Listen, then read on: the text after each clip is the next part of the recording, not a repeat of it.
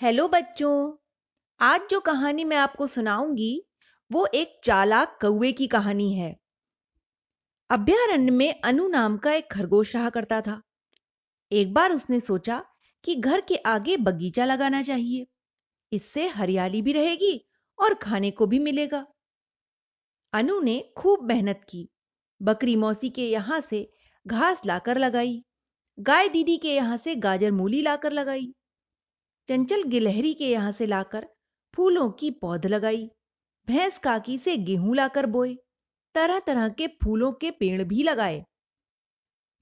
खरगोश सारे दिन कड़ी मेहनत करता, सूरज निकलते ही उठ बैठता, बाल्टी लेकर नदी पर जाता, वहाँ से पानी लाता और पौधों में लगाता, दोपहर में उनकी निराई करता, फिर वह बगीचे में बने मकान में दिन भर बैठा रहता।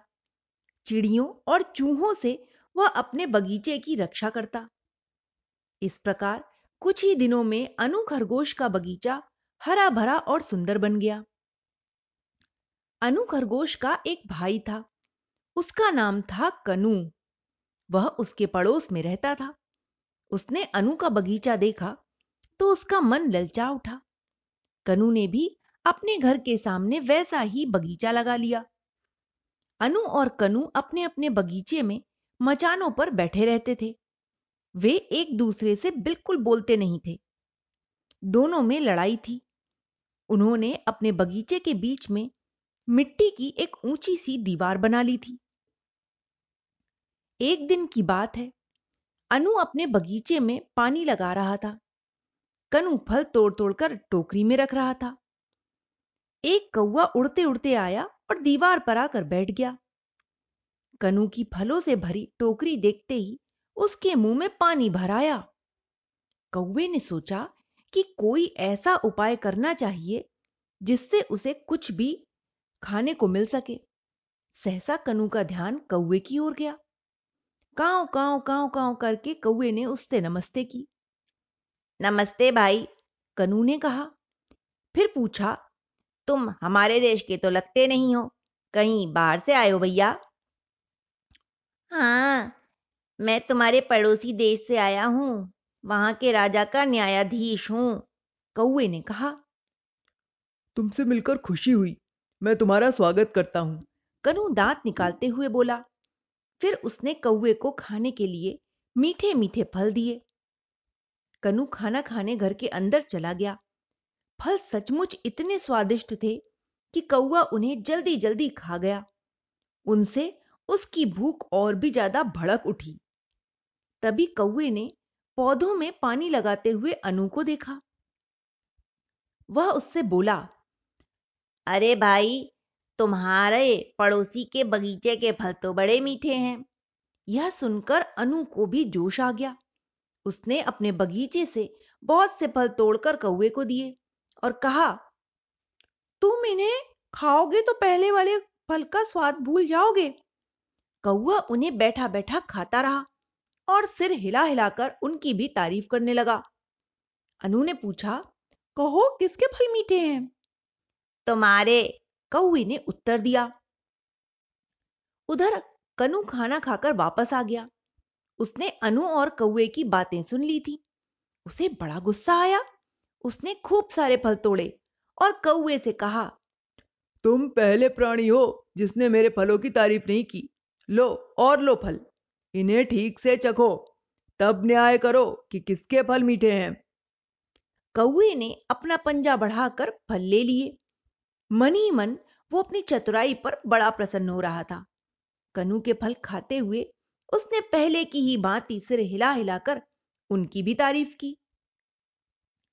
इधर अब अनु को भी जोश आ गया। वह नहीं सह सकता था कि कोई उसके फलों की उपेक्षा करे। कनु के फल मीठे बताए। उसने बहुत से फल तोड़े और कौए को फिर दे दिए, जिससे वह ठीक ठीक न्याय कर सके। अब तो यही क्रम चलता रहा। एक बार अनु अपनी बगिया से फल तोड़ता तो दूसरी बार कनु। वे दोनों ही मुँह पर ताव देकर तन कर बैठ गए। दोनों इस प्रतीक्षा में थे कि जल्दी से उनके फलों को श्रेष्ठ बताया जाए। उनके आसपास उनकी पत्नियाँ और बच्चे भी घिराए थे। सभी आतुरता से निर्णय की प्रतीक्षा में लगे थे। तभी कौए को एक उपाय सूझा। वह बोला, भाइयों, मैंने पता लगा लिया है कि किसके फल अच्छे हैं, पर यह भी देखना है कि किसके फल कितने दिनों तक ताजे रहते हैं। तभी मैं निर्णय दे पाऊँगा। मुझे क्षमा करना अभी तो मुझे न्याय करने के लिए दूसरी जगह जाना है।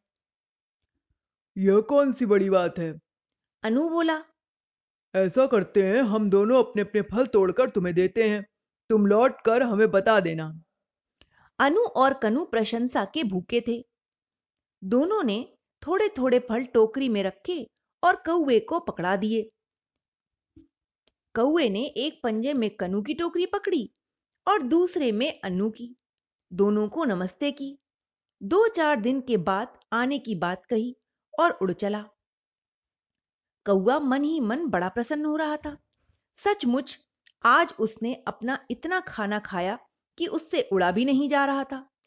फिर दोनों पंजों में टोकरियों का बोझ सो अलग। एक दो बार उसने सोचा कि इन टोकरियों को रास्ते में ही रख दे, पर लालच के कारण वह ऐसा कर न सका। तभी चलते चलते कौआ अचानक एक पहाड़ी से जा टकराया बोझ के कारण वह संभल न सका।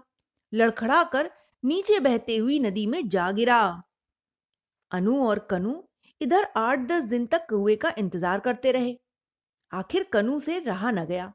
एक दिन वह बोली पड़ा, चलो, ऐसा करते हैं, हम दोनों एक दूसरे के फल खाते हैं। फिर ईमानदारी से बताएँ कि किसके फल अधिक मीठे हैं। अनु को भी यह बात जच गई। दोनों अपने अपने फल तोड़कर लाए। पर यह क्या? खाते ही वे आश्चर्यचकित रह गए। दोनों के फल एक ही जैसे थे। अब वे कौए की चालाकी को समझ गए थे। देखो झगड़ा करने से दूसरे लोग ठग लेते हैं। अनु बोला हाँ भैया मिलजुल कर रहना ही ठीक है। बात उसकी भी समझ में आ गई थी। दोनों एक दूसरे के गले लगे।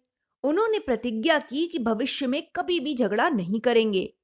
दोनों ने मिलकर यह भी तय किया कि कौए के आने पर वे उसकी खबर लेंगे। इसी बहाने अनु और कनु में अब बोलचाल भी हो गई है। दोनों ने मिलकर बीच की दीवार तोड़ दी है। अब वे अपनी अपनी मचानों पर बैठे बतियाते रहते हैं और अपने बगीचे की रक्षा करते हैं। तो बच्चों, इस कहानी से हमें यही शिक्षा मिलती है कि हमें कभी भी दूसरों की बातों में आकर आपस में मतभेद नहीं करना चाहिए। Okay, bye.